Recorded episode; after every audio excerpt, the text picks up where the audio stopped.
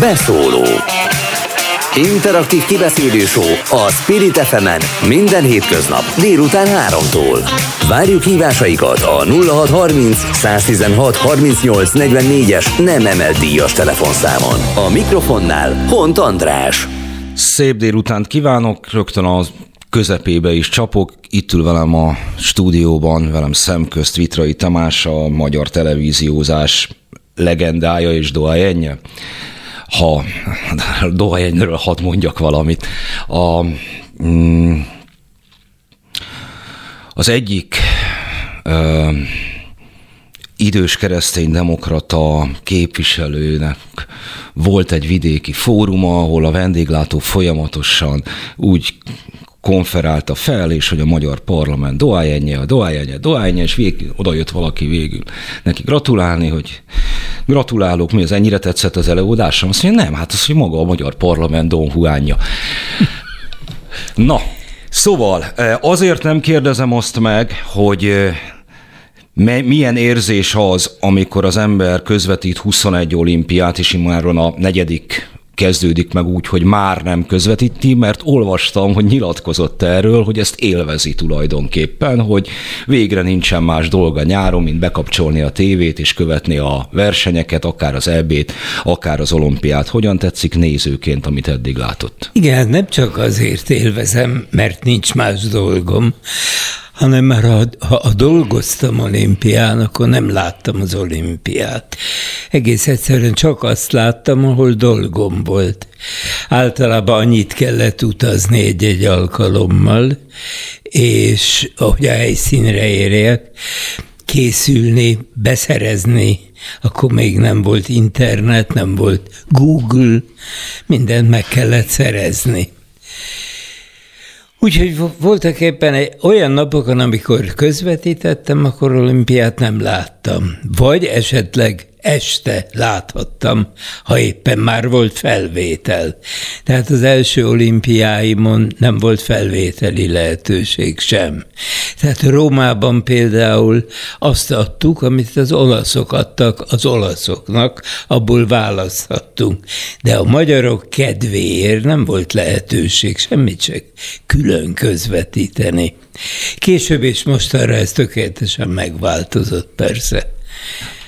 Amit mond, hogy amikor kim van az ember tudósítóként az olimpián, és csak arra tud figyelni, amit közvetít, nagyon határozott, konkrét feladatai vannak arra, célirányosan föl kell készülni, le is szűkül a figyelme.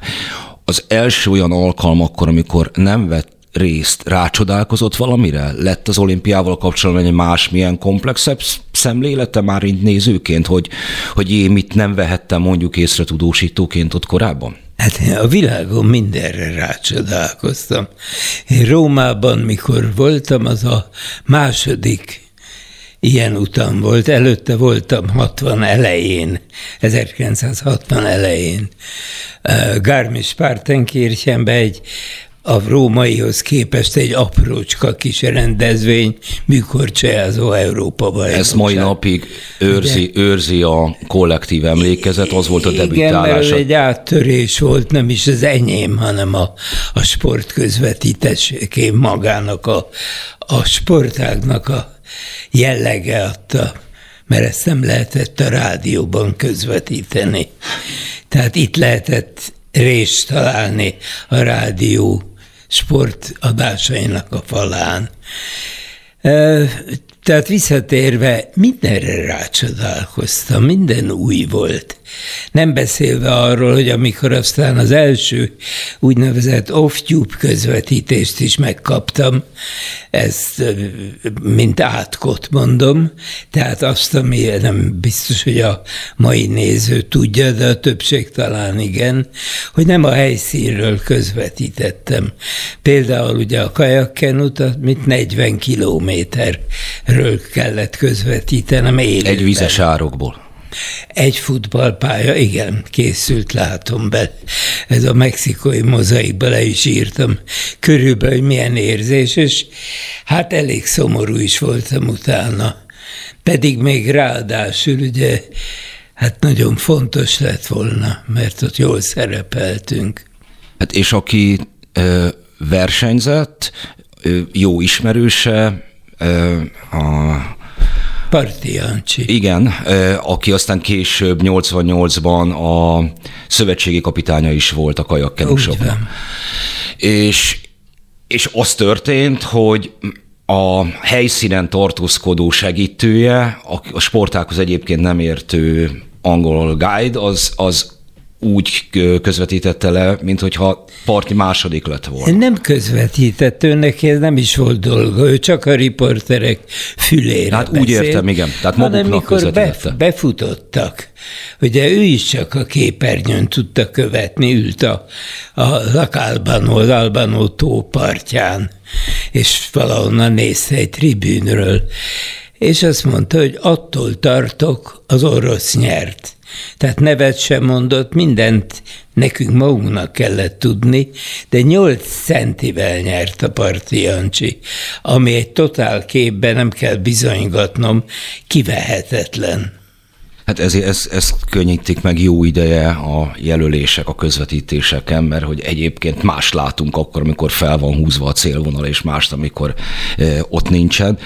Na de akkor maradjunk ennél, itt beszélgettünk a műsor elején foci került szóba, és hogy természetesen a vasas került szóba, és ennek, ennek kapcsán a foci, hogy én azt már el sem tudom képzelni, és egyébként valóban nem tudom elképzelni, hogy milyen, amikor úgy játszottak, mint a háború előtt és valamennyivel még a háború után, hogy nem, hogy név nem volt hátul a mezen, hanem szám se.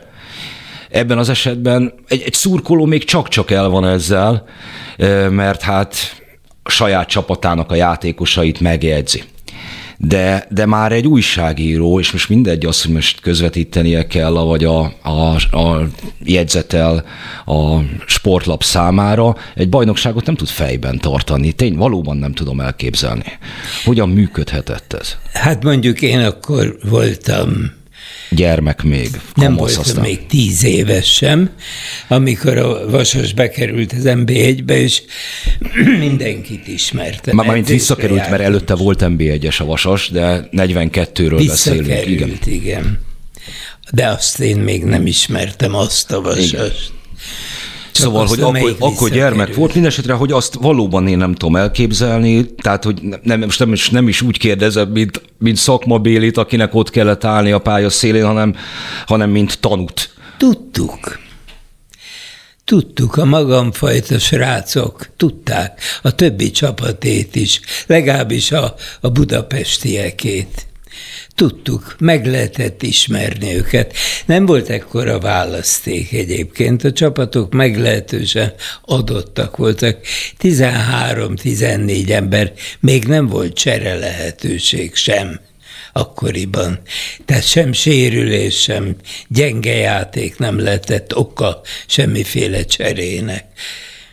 Igen, és ehhez képest az számomra már sokkoló volt, amikor a múlt évben bevezették azt, hogy öt csere is lehet, mert a hárommal még elboldogultam, az még ugyanaz a játék, de amikor az öt csere, tehát a csapat fele lecserélődhet egy mérkőzés alatt, az már egy kicsikét olyan, mint a sorcsere számomra, vagy olyan volt. Hát, ez az másik igazság, játék. Az igazság, András, hogy van nekem egy 1982-ben született mániám erről, amely mind a napig mániám, és az is marad örökre.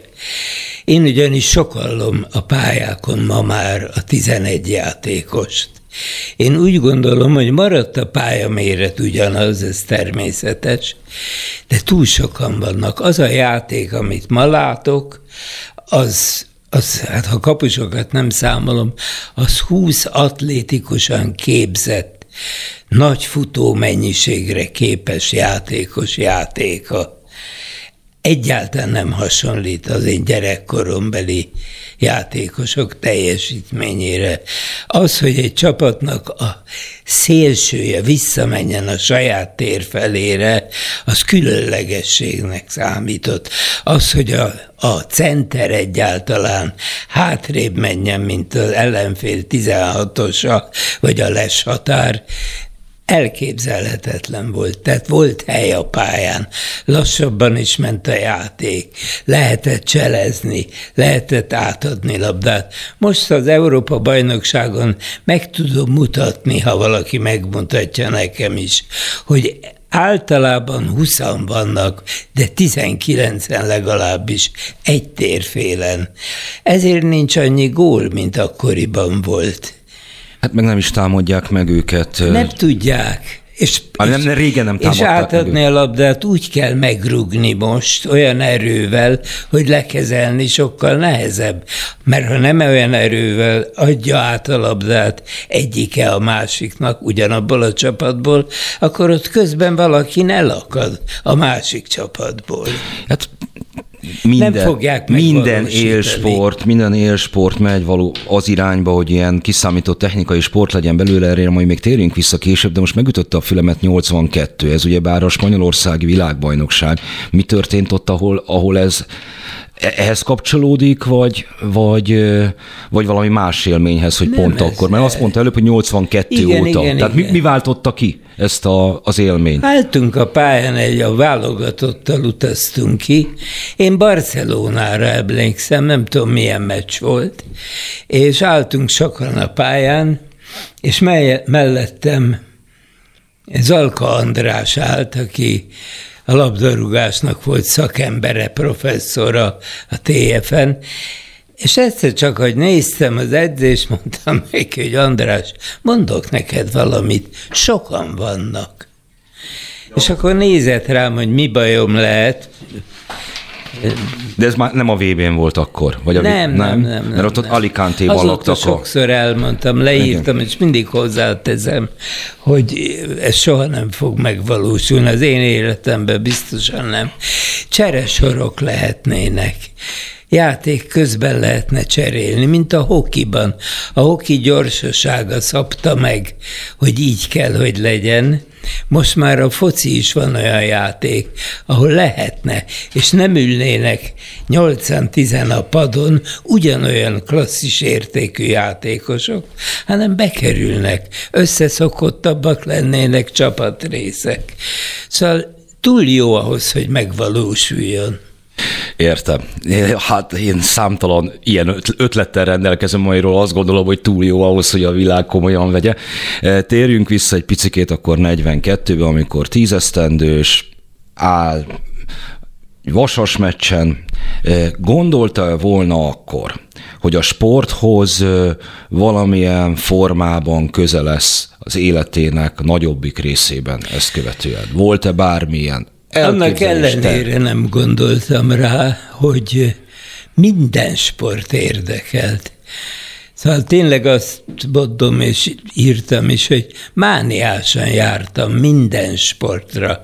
Olyannyira, hogy mindig ezt hozom föl példának is, hogy például tudtam, hogy a gyors korcsolyázók az egyetlen pályán a Városligetben edzenek, amelyiknek hát ugye egyéb funkciója volt, a, a korcsolyázó közönség számára tartották fenn, tehát hajnali órákban, kor reggel edzettek. Oda oda is kiárogattam. Tehát engem minden érdekel, de eszembe nem jutott, hogy nekem közöm lesz majd a sporthoz, úgyhogy mondjuk. Pláne aztán ugye angol szakon ö, végzett. Igen. És fordítóként kezdett el dolgozni, és szinte véletlenül került a rádióba. Igen, pontosan.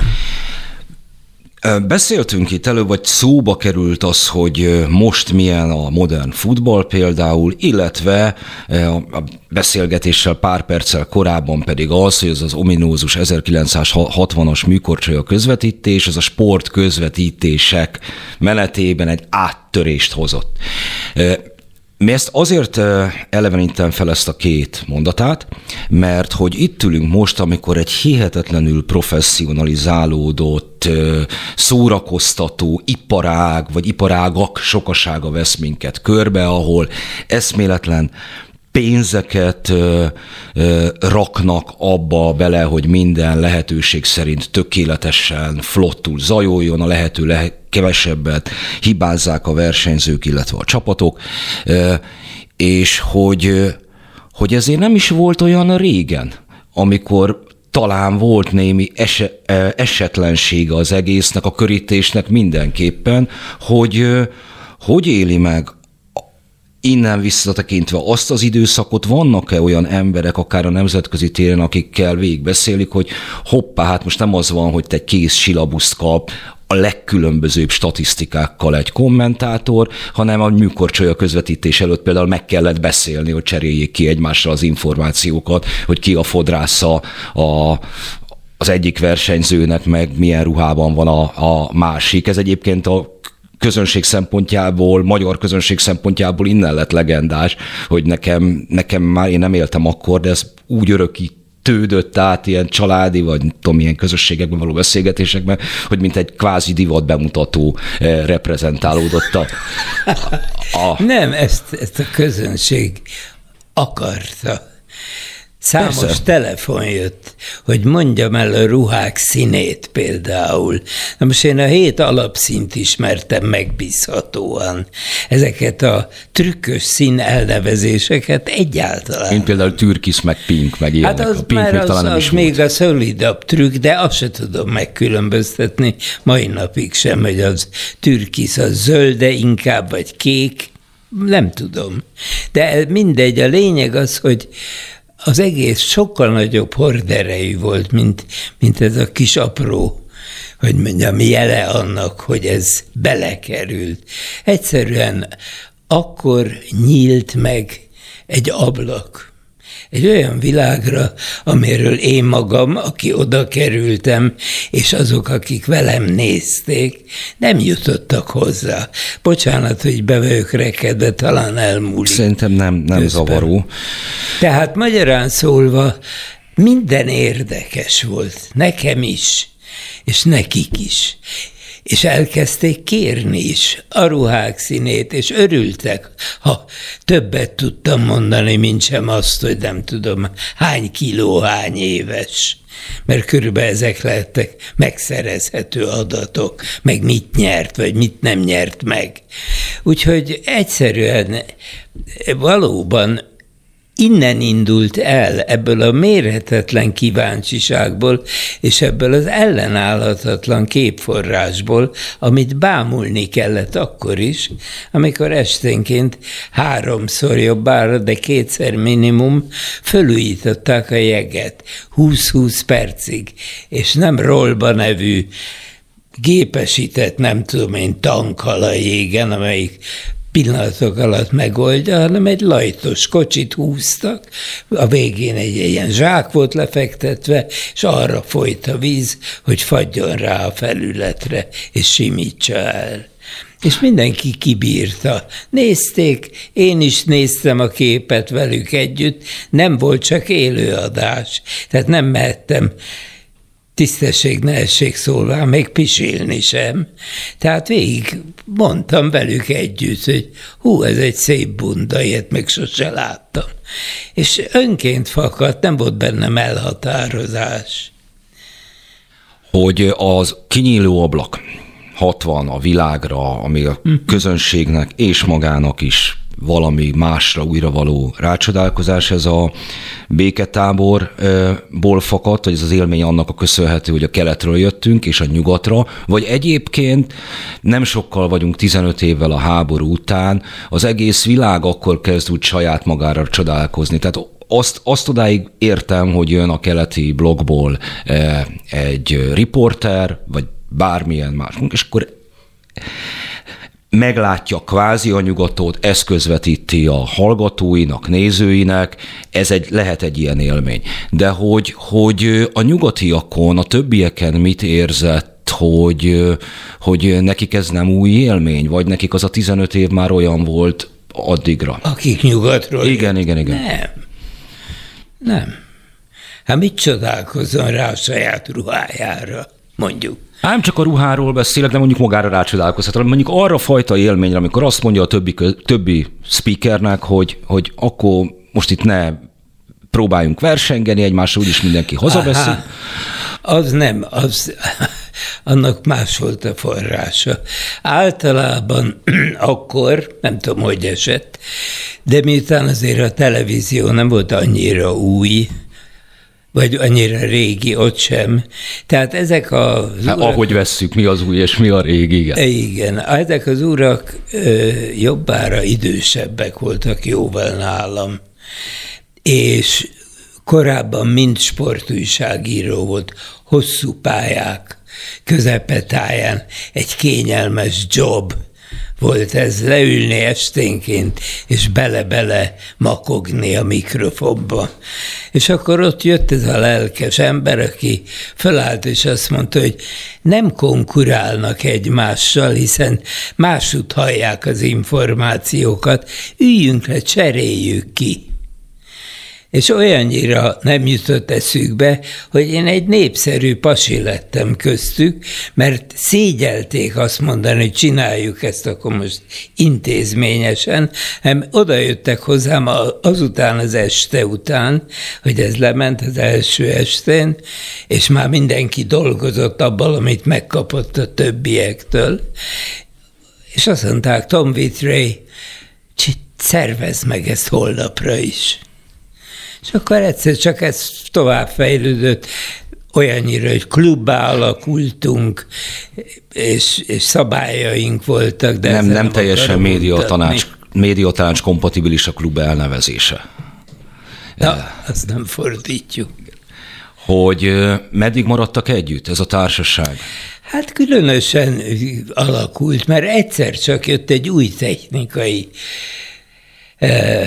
nem is találmány, de fölismerés bele, amit most itt hordok szokatlanul számomra a fülemen, fejhallgató, amiben rá lehetett kapcsolni bármelyik kolléga közvetítésére.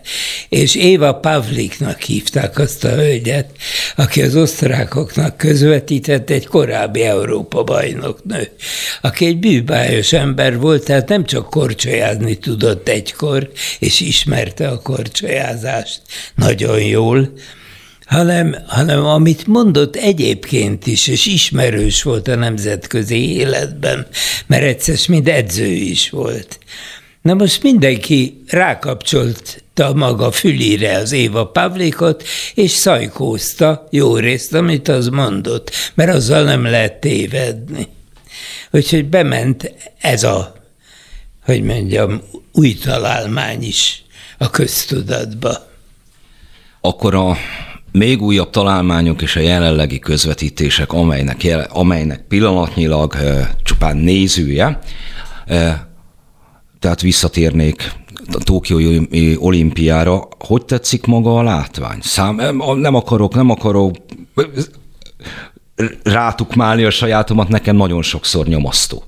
Ez a közönség nélküliség, a, az ilyen szertartásos elkülönülés és a többi egészen szürreális. Mondok valamit, de ígérje meg, ha lát valami igazságot benne, csak épp nem jutott eszébe, akkor megmondja most nekem és a hallgatóságának.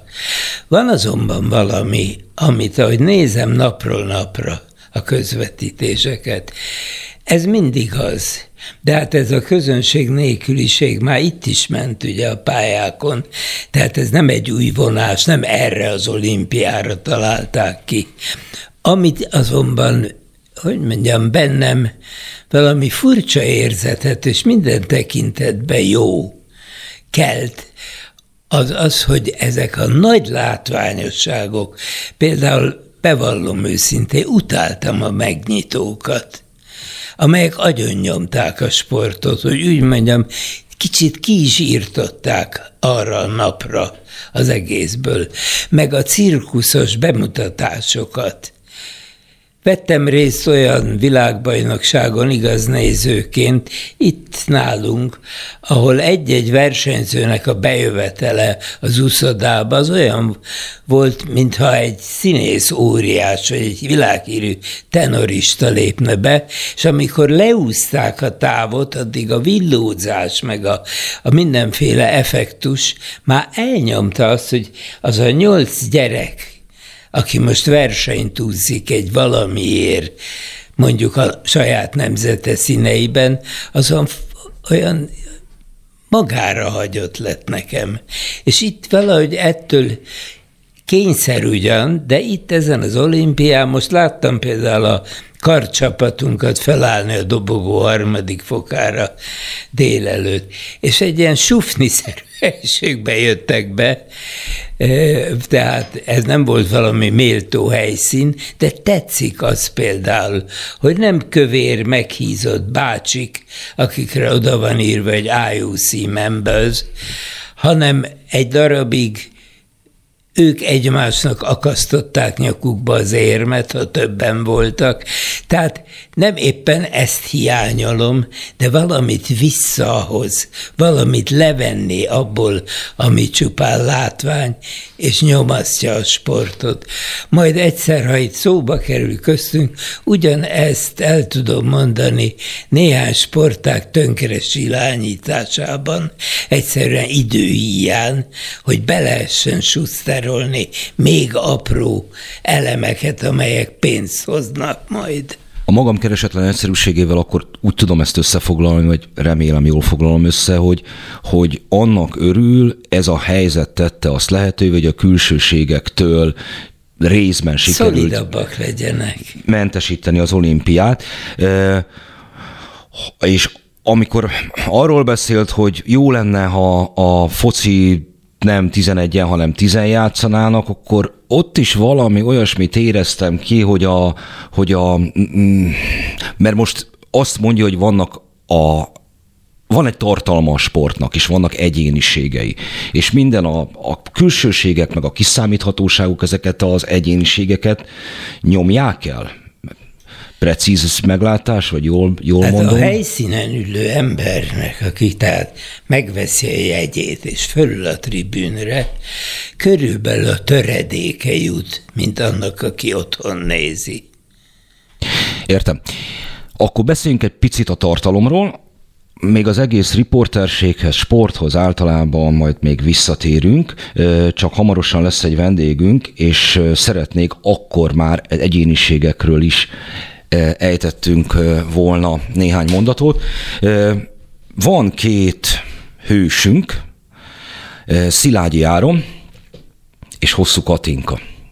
Jelen pillanatban úgy nézem, mert hát mondja, hogy a hallgató, a néző az kíváncsi, szeretné elmesélni, hogy milyen a ruha, mi a történet, hogy van, és a közönség ilyen, hogy hősöket teremt magának pozitívat és negatívat egyaránt. Most eltelt már pár nap az olimpiából, és a magyar közönség úgy látom, hogy, hogy megteremtette mind a két kulcs szereplőjét ebben a, az olimpiában.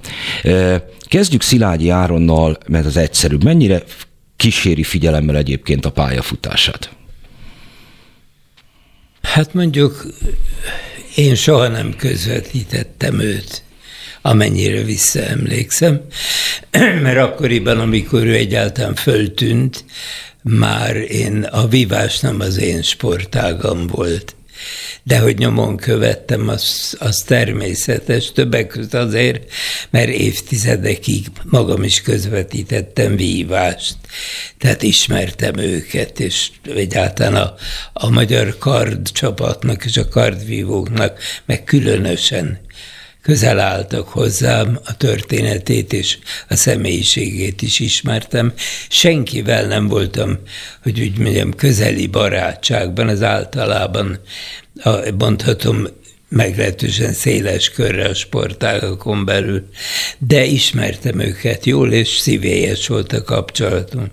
Azt hiszem, speciál Áronnal nem volt még tán interjúm se ilyen rövid, hogy sikerült félesen. Ő, ő, ő ugye 12-ben meglepetésre nyer, 10... Láttam, ezt Igen? láttam. Amit elmondandó lennék, az inkább az, hogy mit láttam most. Na, és mit látott most? Azt láttam, hogy ez az ember bármit kezdene el, mondjuk nem kardvívó lenne, és nem feltétlen a sport lenne a sportága, ugyanilyen módon lenne perfekcionista, és ugyanígy hozná száz százalékig azt, amire képes, és adna meg mindent azért, hogy megvalósítsa, amire eltökélte magát. Lenyűgöző volt az a, az a... Olyan, olyan nyilvánvaló volt a jelenléte. Annyira, annyira biztos volt, hogy ez ember nyerni fog, hogy csak a, az én célpesszimizmusom izgult érte, de voltak éppen, ha hideg fejjel néztem volna, akkor, akkor azt mondtam volna, hogy ezzel nincs gond, ez a fiú nyer. Imponáló magabiztosság volt, ahogy, ahogy fellépett a döntőben, igen. Tény, és hogy igen, azt hiszem, hogy ebben, ebben nagyon sok igazság van, hogy, hogy ha bármibe kezd, abban az esetben eh, jó eséllyel végigvitte volna talán ugyanilyen szintre.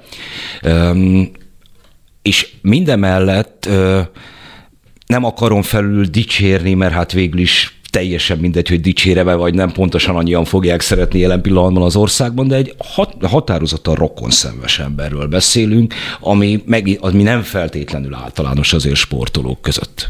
De akkor nem tudom, hogy változtatok-e az elképzelésen nem. azzal, ha azt mondom, ott van mellette a másik, aki egy bűbájos egyéniség, fogja tudni rögtön kiről beszélek, akit, akit mindig nem tudok másként csak egy belső mosolyjal nézni, ha látom. Soha életemben egy szót nem beszéltem ezzel a fiúval. De minden, minden hogy mondjam, úgy éreztem, ha én az edzője vagyok, bármely legyen is a sporták, Siklósi Gergelyet, most már úgy is tudjuk, talán, hogy róla van szó, aki egy eszmény, eszményi tanítmány, aki, aki egy eszményi tanítvány, egy, egy tökéletes, hogy mondjam, társ az együttműködésben, és csupa olyan jó tulajdonsága van, ami soha nem fog megijeszteni. Lehet, hogy az Áronnál megijednék egyszer csak a szikla keménységétől, a saját eltökéltségtől. Lehet, hogy, hogy valami kis látságot igényelnék. Ennek a fiúnak az egész egyénisége olyan vonzó, hogy az ezüst se, hogy hogy mondjam, aranyat ért.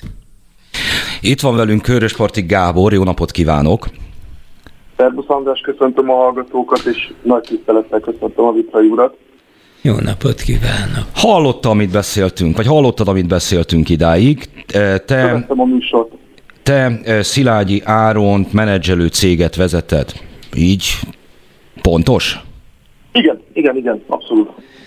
Körülbelül azzal foglalkozol, hogy így 2020 környékén, 2000-es években körítés, aminek akár egy egyéni sportolót körül kell, hogy vegyen, az, az teljesen flottul a legprofesszionálisabban a fejlettség legmagasabb fokán álljon rendelkezésre. Ugye? Igen, tulajdonképpen nagy részt ezzel, és hát kisebb részt hívjuk a probléma megoldónak a feladatot. Most abból, amit Vitrai Tamás itt előbb elmondott Szilágyi Áron személyiségéről, ezt mennyiben tudod alátámasztani? Hogy, hogy van benne valami gránit keménység? Abszolút. Tehát amit, amit a Vitrai úr mondott, azzal nekem maximálisan egyet kell értenem. Áron valóban szerintem teljesen mindegy, hogy mivel foglalkozna. Tehát ha ő a fazekos után úgy döntött volna, hogy matematikusnak tanul, akkor most valószínűleg a Tudományos Akadémián látnánk őt, vagy hát lehet, hogy nem látnánk, mert sajnos a tudomány lehet, hogy nem kapna akkor a reflektorfényt, mint a sport, de az biztos, hogy teljesen mindegy, hogy mibe kezdene, ő ebben abszolút kiemelkedő lenne, mert egyszerűen a hozzáállás, az attitűdje ilyen. Hogy ő mennyire szimpatikus egyébként az embereknek, nyilván ezt is lehet ma már tudományosan vizsgálni, és hát mi is vizsgáltuk ezt tudományosan az irodában, és mértük azt, hogy a sportolók megítélése, és nem csak Áronné, tehát a piacon lévő egyéni sportolók megítélése milyen.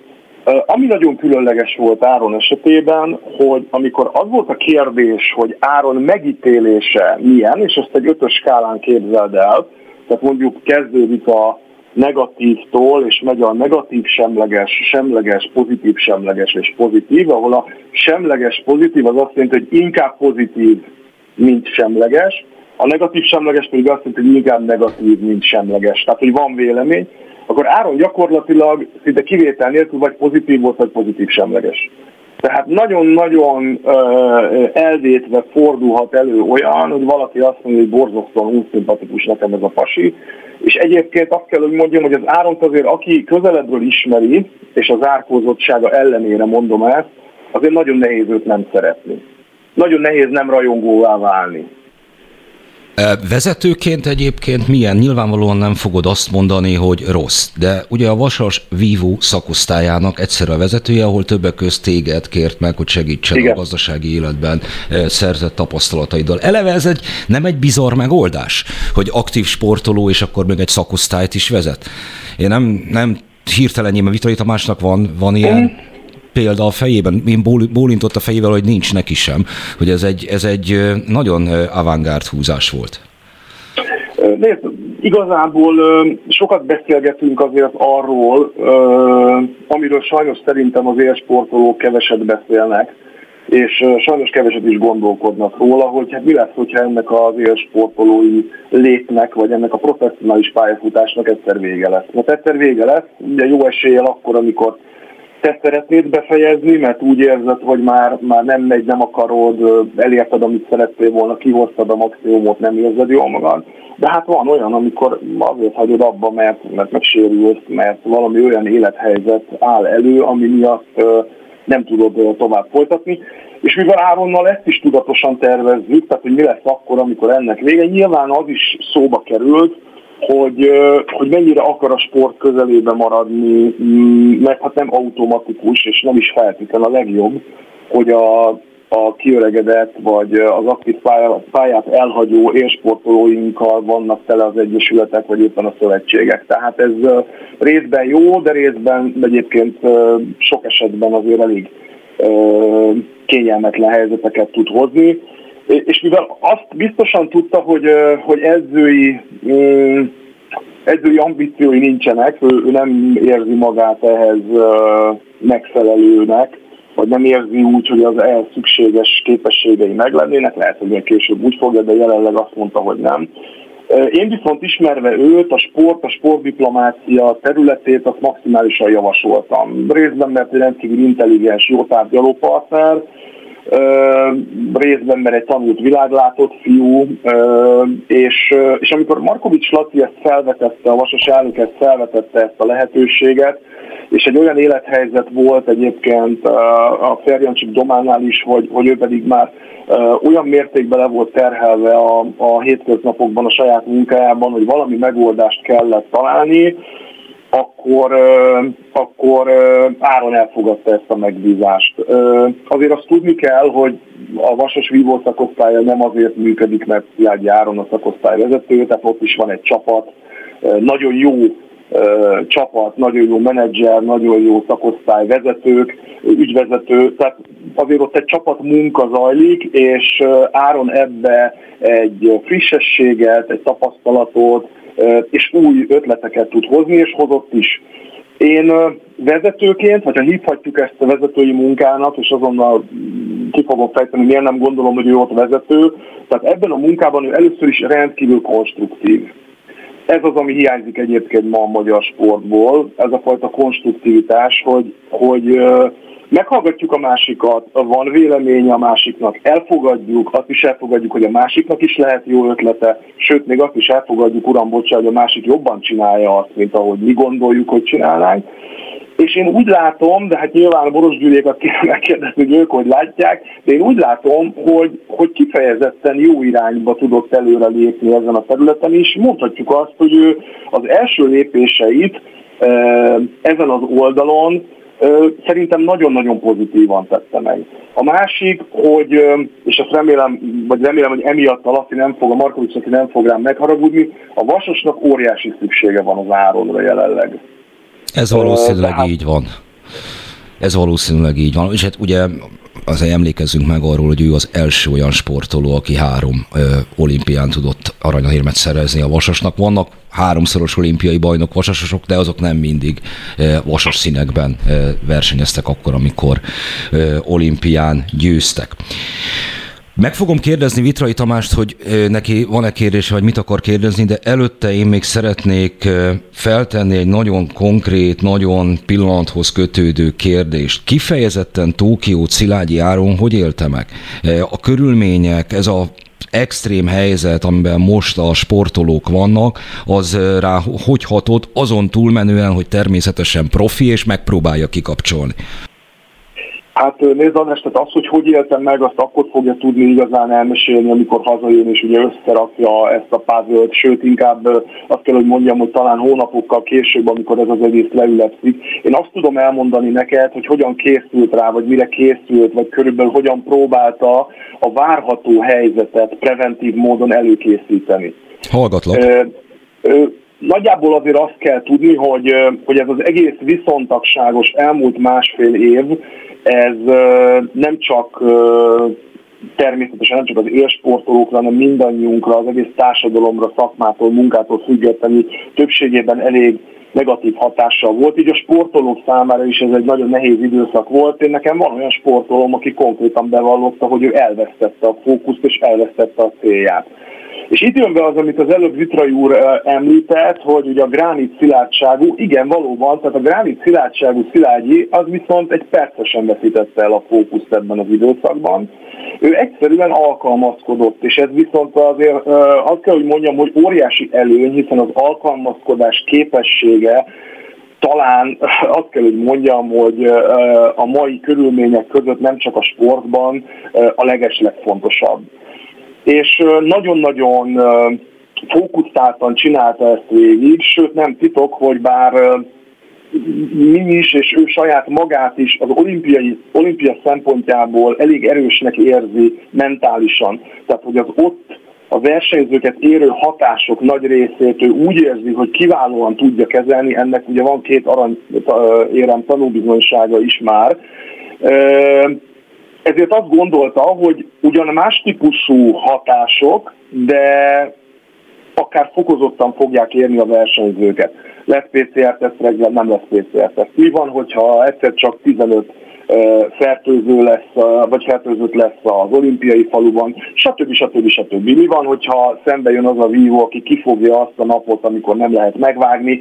Számtalan olyan pont, ami, ami gyakorlatilag még nagyobb terhet róhat a sportolókra, és én azt hiszem, hogy Áron abban magasodott ki ebből a mezőnyből, hogy ő ezt borzasztóan, tudatosan előkészítette a stábjával, felépítette, nem titok, tehát ha most azt kérnéd, hogy hívjam fel és intézzek egy interjút, nem tudom elintézni az interjút, nem tudtam volna elintézni az egyéni és a csapatverseny között sem. Előtte három nappal a díszbemutató, a film díszbemutatója után, ugye az egy mindenki film díszbemutatója után sem. Egyszerűen azért, mert az volt a megállapodás köztünk, hogy minden impulzust kizárunk. És ezzel az értsd azt, hogy az Áron fogta a telefonját, és az összes közösségi média applikációt törölte róla az elutazás előtt néhány nappal.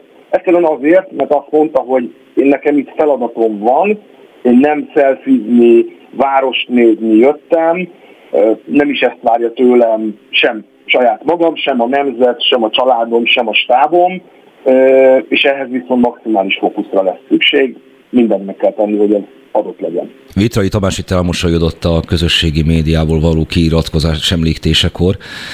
Tamás? Nem, maximálisan egyetértek azzal a fölfogással, csak valahogy úgy voltam, az jutott közbe eszembe, hogy egy dobogón képzelem el a tetején Szilágy Áron, és magamat len állva, és nézem, és szeretem, és elismerem, és rajongok érte. Tehát minden jót tudok mondani. A másikat, akit említettem, azt meg szeretném, ha leszállna, és belékarolhatnék. Szőlősi Gergőről volt szó a, a... Igen, igen, igen, igen. Ja, igen, van benne egy ilyen nagyon szerethető kamasz. Ö, Többet. Én azt gondolom, hogy Több. más volt a 22 éves Szilágyi Áron, és más a 31 éves Szilágyi Áron.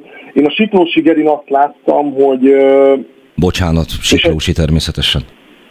Igen, Siklós, igen. Nem, semmi, mert én, én ront valami miatt Szőlősit mondtam, de... Ja, Annyi, szőlő, annyi szőlősi vesz engem körbe, hogy, hogy, egy, hogy a siklósiból már szőlősi lesz.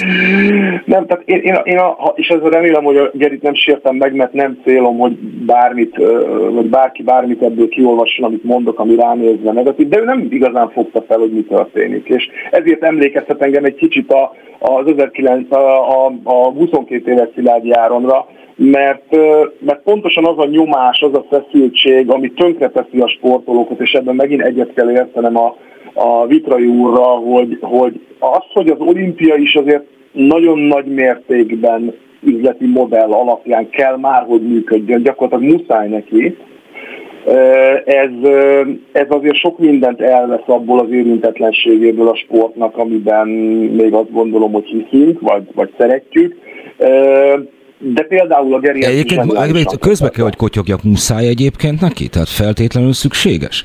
A, mert végül is a nézőkért van, tehát nézők nélkül fölösleges sportrendezvény. Egy darabig persze nyilvánvalóan a sportolók azok e, hajthatják egymást, meg a korábbi rekordoknak a legyűrése az még ott lehet, de hogyha a néző ebből e, eltűnik, akkor meg fog szűnni a verseny is, és, és az a helyzet, hogy minden tevékenység elérhet egy olyan határt, amikor túlcsordul, amikor csömör lesz, amikor elég a szervezettségből, amikor elég a pompából, amikor elég a monumentálisságból, és akkor ilyen visszarendeződési időszakok jönnek. Meddig feszíthető még ez a túlprofesszionáltsága ezeknek a sportversenyeknek? Érdekes, amit mondasz, mert ez nekem picit a tyúk tojás esete. Tehát az olimpia átlagos nézőjének az életkora az tendenciálisan nő, sajnos. Ez gyakorlatilag most már sokadik olimpia óta tény, úgyhogy kijelenthető. A fiatalabb közönséget sajnos olyan mértékben már nem hozza lázba egy olimpiai verseny, részben, mert ma már a választék óriási, tehát ha bármiféle szórakoztató, és az egyik őszinték a sport is egyfajta szórakoztatás a nézőnek, ha bármiféle szórakoztató tevékenységet szeretnél nézni, akkor rendkívül sok lehetőséged van erre, nem kell neked feltétlen olyan sportokat bámulni, amiket uram, bocsá, lehet, hogy nem is értett. Tehát a vívás gyönyörű sport, de hát amikor én megismerkedtem az Áronnal, akkor ott kezdtük el, hogy akkor van három fegyver nem, meg hogy ki a támadó, meg ki, a, ki van védőpozícióban, stb. Tehát, hogy, hogy nem vagyok benne biztos, hogy, hogy ebben a sok impulzust jelentő világban egy fiatal számára vonzó. Úgyhogy én sajnos azt kell, hogy mondjam, hogy, hogy az olimpiának muszáj valamilyen formán alkalmazkodnia, és mivel egy nagyon tradicionális dologról van szó, egy nagyon tradicionális szabályokkal működő rendszerről van szó, így én azt gondolom, hogy ezek ilyen szánypróbálgatások, amik elkezdődtek, elindultak. Ennek abszolút része az új sportágak megjelenése, gördeszka, BMX, tehát és még ugye várható 3x3-as kosárlabda, strandlabda, tehát, tehát egyre több olyan sportág jön, amit normál esetben nem feltétlen sorolnál a klasszikus olimpiai sportágak közé, de teret nyernek.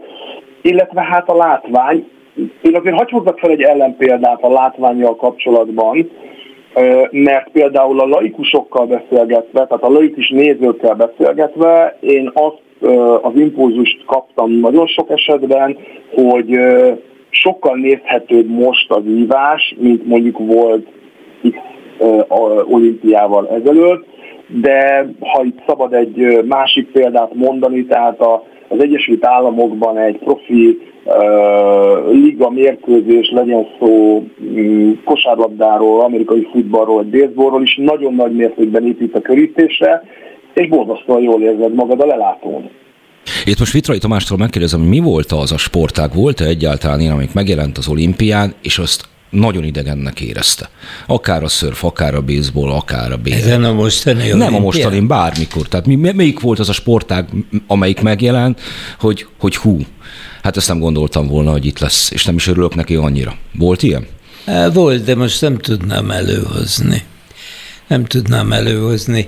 Egyéb iránt, amin most ketten beszéltek, kifelejtették a tévé jelenlétét. Nem fognak látványjal toborozni fiatalokat az olimpiára, hanem toborozni tudnak fiatalokat a tévé elé. Hát ő szerintem Körösparti Gábor alapvetően a nézőknél erre gondolt, meg erre az átlag életkor, hogy a tévénézőknek az átlag életkora emelkedik az olimpiák előtt, nem? Csökken. Nem, nem. Az életkor emelkedik. Nem. Az él, igen, az életkor. Tehát ez sajnos tényszerű. Ön azt hiszi, hogy tehát, hogy öregebbek ülnek a tévé elé. Igen, hogy az össz átlag nem, életkor. Nem. Gondoljanak bele, ha, ha mérné valaki például most ezeket a kellemetlen időpontokat, hogy öregek vannak-e fenn többen, vagy fiatalok.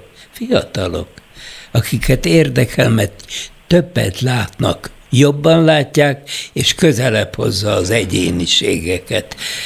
E, azt mondjuk egyébként nem tudjuk, ezt e, mindkettő helyre, két ellentétes vélemény, azt egyébként nem tudjuk még, mert azt valóban nem, nem mérte most még senki, vagy ha mérte nem publikálta, hogy a jelenlegi olimpia nézettségei hogy alakultak.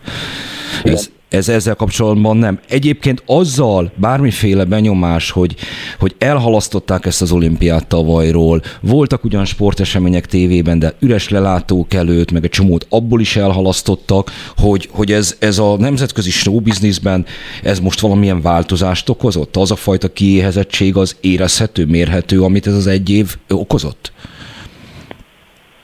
Haló? Tőlem kérdezed, András? Igen, igen, igen, igen. Hát én... Mint, mint civilként benyomás, ezt, ezt most nem mint cégvezetőként igen, igen. kérdeztem. Ö, nekem az a benyomásom, és nyilván ezt a, a saját környezetemből, meg azokból az impulzusokból tudom mondani, amik eljutnak hozzám, hogy igen, tehát én, én azt a visszajelzést kaptam, hogy a magyar társadalom ö, sok mindenre ki van éhezve, ö, hogy a magyar sportsikerekben ö, mi minden testesül meg, és mit gondol a társadalom mögé, azokra szerintem mind ki van éhezve. Az egységre, arra, hogy együtt szurkolunk, arra, hogy de jó együtt sikereket megélni, azért mégiscsak egy ország, egy haza, egy nyelv, ő is a mi kutyánk kell, stb. stb. stb. Tehát én úgy, úgy látom és úgy érzem, hogy nagyon-nagyon-nagyon ki van a társadalom éhezve ezekre az ilyen összetartó időszakokra, amikor picit lehet valamiért vagy valakiért közösen rajongani, közösen szorítani, örülni neki. Tehát amilyen impulzusokat mi kaptunk, láttunk, én azt gondolom, hogy, hogy igen, ez most nagyon fontos, és talán most így az első pár nap után nyugodtan mondhatom, hogy, hogy ezt látom visszaköszönni szinte mindenhol. Köszönöm szépen, innen fogjuk folytatni majd a következő órában Vitrai Tamással, ezt tőle is megkérdezem, aztán átérünk még hosszú Katinkára, de hírek fognak következni pillanatokon belül, mi pedig jövünk vissza és beszélgetünk még Tókióról. Körösparti Gábornak megköszönöm szépen, hogy elfogadta az invitálásunkat és rendelkezésünkre állt. Szerbusz! Köszönöm én is, jó munkát, sziasztok, szervusz! Köszönöm szépen! Ezt csak sikerült elérnem, hogy mert ugyanis be kellett volna nyomnom egy gombot, ez meghaladta a képességeimet, ezért nem lennék olimpiai bajnok kardvívó, de mindjárt jövünk vissza. Beszóló Interaktív kibeszélő a Spirit fm minden hétköznap délután 3-tól. Várjuk hívásaikat a 0630 116 38 es nem emelt díjas telefonszámon. A mikrofonnál Hont András. További szép délután kívánok mindenkinek, itt vagyunk változatlanul Vitrai Tamással a stúdióban. Mindjárt fogunk hosszú Katinkáról beszélgetni, mert arra nagyon kíváncsi vagyok, de csak azt követően, miután megkérdezem eh, arról eh, Kis Gergely, háromszoros olimpiai bajnok, eh, vízilabdázót, hogy mi a véleménye eddig Tókióról, szóval háromszoros eh, olimpiai bajnok, eh, Budapest, és nem utolsó sorban Erzsébet város díszpolgára, a többi titulusát most nem fogom elmondani. Haló! Halló, jó napot kívánok! Jó napot kívánok! Mi a véleménye eddig Tókióról? Minden, mindenféle köntött Tokió nagyon nélkül. szép város. Igen. Uh, Ázsiában található, de viccet félretéve. Uh, ez az olimpia, de többször elmondtam már korábban, uh, hogy az alkalmazkodás olimpiája. Ezek miatt a szabályok miatt, uh, miatt a világhelyzet miatt, uh, a plusz egy éves felkészülés miatt, a, a formaidőzítés átemelése miatt 2020-ról egy egészen elképesztően érdekes, furcsa, különleges, nehéz, izgalmas mm, olimpiáról beszélünk szakmailag. Nem tudom, a többi olimpiához képest majd hány világcsúcs fog születni, hány kiemelkedő teljesítmény arányosan más olimpiákkal összevetve, de itt elsősorban szerintem a, a győzelem, az önmagunk legyőzése mellett most itt a, a külső körülmények maximális félretétele lesz egy gyümölcsöző és eredményes megoldás. Eddig is az volt az élsport sajátja, hogy ha fújt a szél, ha esett az eső, ha csalt a bíró, akkor is nyerni kellett. Ha az edzőt nem annyira szerettem esetleg, mint a korábbi edzőmet, de, de meg kellett oldanom. Most aztán végképp igaz ez, és ebben egy-két kudarctól eltekintve én azt látom, hogy nagyon szép eredményeket érnek el olyan sportolók, akiknek mondjuk már egy ötödik hely is nagy eredmény, és legyünk rájuk büszkék.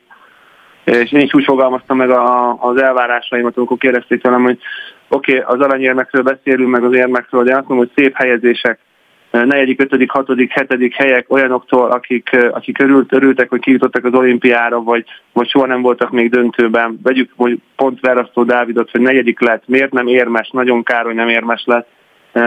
Sok mindenen átmentő, mindenféle szempontból, de először rádöntőben volt, és negyedik lett. Ha már... Tehát, hogy igen, szóval ez, ezek ez szubjektív dolgok, e, és nem lehetünk, magyarok nem lehetünk mindig csak aranyérzékenyek. Vízilabdában igen, az 80 éve így van, azt elfogadtuk, de a többi sportágban nem, nem lehetünk mindig ilyenek. Hát aztán azt se sikerült mindig abszolválni, Persze. de ha már szóba hozta azt, hogy eleve szép siker sokaktól, és nagyon örültek neki, hogy kijutottak a, az olimpiára. Egy olyan ember, aki négy olimpián részt vett, milyen érzés nem részese lenni a, az olimpiára készülőknek? Ezt Vitrai Tamástól nem kérdeztem meg, ugyanis ő már válaszolt másnak ugyanerre a kérdésére, tehát nem akartam ezt ismételni, de azt nem tudom, hogy ezt ön, ön, önnek milyen élmény ez? Az első erős élmény, ez 2016 Rio volt. Igen. Érdekes módon uh, annyi tennivalom volt abban az időszakban, és uh, ugye Benedek Tibi irányításával egy, egy generációváltáson ment át a csapat, hogy, hogy ott, ott elkezdődött ez a folyamat, és, és lukoltam, és láttam a dolgokat a csapat felével, elég sokat együtt is játszottam, a másik felével már nem. Úgyhogy ott volt ez az elszakadás igazán jelentős. Most már azért eltelt 9 év London óta is, nem hogy a pekingi 13 évről kelljen beszélnem. Mm, úgyhogy nekem ez már egy más történet. A játékosok egy részével soha nem játszottam egy percet sem együtt, maximum ellenfélként. De hát a szövetségi Tamás... kapitányon voltak együtt olimpiai bajnokok. Igen, mert Tamás ö, fantasztikus munkát végez azzal, hogy, hogy próbálja tökéletes egyensúlyt a, a szigor és a, a jó hangulat és a, a megfelelő pedagógiai módszerek között a, a szakmával ötvözve ezt összehozni. Nagyon kívánom neki, hogy elérjék a céljaikat. Szeretnék két vízilabda érmet látni Magyarországon nem sokára, úgyhogy remélem, hogy sikerül. Mi a, mi a reális esélyünk, mire számíthatunk mind a fiúktól, mind a lányoktól? Mert mondjuk így, hogy döcögősen indult a, az olimpia mind a két csapatnak, de mondjuk reménykedhetünk amúgy, hogy nem volt ez más, hogy Sydneyben sem, eh, ahol, ahol az egyenes kieséses időszakra érkezett meg tulajdonképpen a csapat az olimpiára. Én valószínűleg szépen lassan mindenemet elveszíteném, hogyha cipelgetésbe mennék pénzben. Ezért, amikor kérdezik tőlem, hogy mit várok, nehéz megmondani. Mindenki el, előre eldöntötte, hogy az USA mennyire kiemelkedik a női vízilabda mezőnyéből, és a magyar lányok majd fantasztikus játékkal legyőzték őket. Uh, uh, el kell telnie két olimpiának és két mérkőzésnek a harmadik olimpiára, hogy valaki legyőzze őket, és most végre sikerült magasan, a torony, magasan az esélyesek voltak ők eddig, most is nyilván ők az esélyesek az USA, de, de a magyar csapat megmutatta, hogy le tudja győzni. Innentől kezdve mindenkit le tudunk győzni, most akkor mi az elvárás? Ha az usa megvertük, akkor mindig mindenkit meg fogunk, persze nem ilyen könnyű a kérdés, de a magyar lányok igenis esélyesek az éremre, és hogy milyen érem, az a, a nagyon kiegyensúlyozott 7-8 csapatból álló élmezőnyben uh, nehéz megjósolni. A fiúknál ugyanez van, fiúknál éreztem egy ilyen homogenizálását a mezőnynek pár évvel ezelőtt, hogy elindult is folyamat, hogyha mondjuk csapatonként volt korábban 5-6 kiemelkedő játékos, akkor sok helyen már csak egy-kettő van, és nagyon hasonló tudású, nagyon tisztességesen jó képességekkel megáldott játékosok vannak a csapatokban, de, de az a kiemelkedő korszakos alkatú abból kevesebb van talán, és éppen ezért kiegyenlítődött a mezőny, olasz görög úgy lett 6-6, hogy a harmadik negyed 4-0 volt, a görögöknek, aztán 4-4 0 volt az olaszoknak, és az első fél csak 2-2 volt, tehát hogy nagyon érdekes eredmények születnek, és nagyon kiegyensúlyozott a mezőny, úgyhogy mind a két csapatunk tud érmet szerezni, egy fantasztikus játékkal még az aranyérem is meg lehet, mind a két csapatnál, de de van 7-8 csapat, és azt jelenti, hogy ha valami nem jön össze, akkor a, ennek a 7-8 csapatnak lehetünk a második felébe is sajnos. Ezt el fogják kerülni szerintem a lányok, fiúk, és azon a nagyon fontos negyed döntőn vagy mind a ketten remélem, hogy a, a csúcsot tudják kihozni magukból, és bejutnak a négybe. Hát a mezőny kiegyenlítettségéről, amit mond, az, az annak fényében bizonyára teljes egészében megállja a helyet, hogy végül is két olyan olimpiai bajnoki döntőn is részt vett, ahol tulajdonképpen már lefutott volt előtte a, az eredmény, mert igazából az elődöntők voltak a döntők, és az igazi nagy kiélezett küzdelem olimpiai bajnok döntőben az a, az, az a szerbek elleni 2004-es volt, amikor azt hiszem négy gól dobott? Igen, a Szerbia és Montenegro elleni 2004-es döntő volt a három közül a, az egyetlen nagyon-nagyon szoros. A 2008-ban az USA ellen mm, 8-8-ig körülbelül ö, egymás nyakán voltunk, egy ember előny, ember hátrány csata volt, aztán, aztán a végét 5 0 megnyertük, és sima lett a döntő utolsó néhány perce. De nem, 2021-ben nem ezekről szeretnék beszélni. Jó, de az, tudom, oké, rendben, csak az, az a kiegyenlítettségről jutott eszembe. Ö, nem kíséri egyébként ezek szerint, azt mondja, hogy 2021-ben nem ezekről ö, ö, szeret beszélni, hogy akkor ettől egyébként egy háromszoros olimpiai bajnok, meg annyi sikert megélt sportoló el tud szakadni, hogy nem? Tehát amikor leül meccset nézi, akkor nem az ugrik be, hogy vele ez hogyan történt? De sokszor igen, a kettő nem zárja ki egymást. Nyilván az, hogy én 6 éves koromtól 39 éves koromig, 40 éves koromig komoly szinten, vagy legalábbis az elején nagyon-nagyon komoly szinten akartam a lehető legjobb eredményeket elérni, és aztán mondjuk az Andani olimpia után nyilván ez azért megváltozott, így pontosítanék 35 év fölött. Azért még játszottam jó pár éve, de nem úgy, nem azokért a célokért. Tehát nyilván bennem van, nem lehet ezt kiölni belőlem, hogy, hogy milyen paszt adott nekem a Kásás Tomi, vagy a Biros Peti a bal szélről, vagy hogy adtam be Centerbe Molnár Tamásnak, hogy Benedek Tibi hány és hány nehéz pillanatot oldott meg, ami most így vagy úgy old meg mondjuk a mostani játékos, akármelyik csapatban.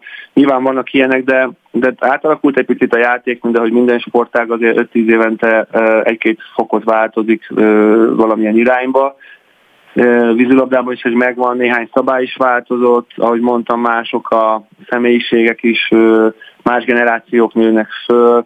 Ha más nem mondjak, a mi gyerekkorunk azért egy, egy másik politikai rendszerben történt, és máshogy szocializálódtunk a mai fiataloknak azok a dolgok teljesen elképzelhetetlenek, és annyira retro, annyira múlt, múltbeli dolgok, hogy, hogyha 500 évvel ezelőtti dolgokról mesélnénk nekik, miközben most meg ők a sztárok. Hogy gondolj Milák Kristófra, talán Sydney környékén pelenkázták először a szülei, amikor már olimpiai bajnokok voltunk, tehát annyira más, más generáció, más gondolkodásmód, a munkát mindenhol bele kell tenni, és mindig bele kell tenni, de azon kívül, hogy a Saba Borsa, annak, hogy kiből lesz győztes, vagy, vagy nagy bajnok, azért az, az, az mindig egy picit változik talán a, a kor követelményeinek megfelelően. A vízilabdázókon kívül van-e valaki olyan más sportágból, akit különösen figyelemmel kísér?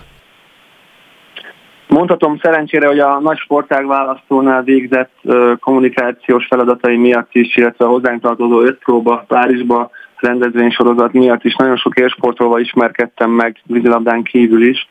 Így a, az összes ismert és népszerű magyar sportágban, a kajakenuban, úszásban, kézilabdában sok, sok helyen vannak kedves ismerőseim, és üzenetváltások is voltak most az olimpián egy-két sportolóval, és gratulálok nekik, és buzdítom őket, de nem emelnék ki egy-egy embert külön, de mindenki tudja, hogy milyen sikeres sportákról beszélünk, és azokban van nekem is több ismertségem, hiszen a nagy számok törvény alapján abban sportolnak a legtöbben hogy az élmezőnyben, a világ élmezőnyében, ahol olimpiákon, meg, meg ilyen különböző rendezvényeken találkozhatunk. De nagyon örülök a, a magyar, magyar hagyományokhoz képest kisebb sportágok előretörésének akár, hogy, hogy tudunk, tudunk egyre több sportágban azért bizonyos eredményeket nyújtani.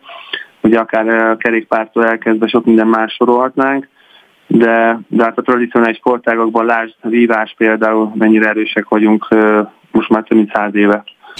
Még megkérdezem Vitrai Tamást, hogy van-e valami hozzáfűznie, vagy valója, vagy akar-e valamit kérdezni? De csak kis... köszönni akarok. Szervusz, Gergő!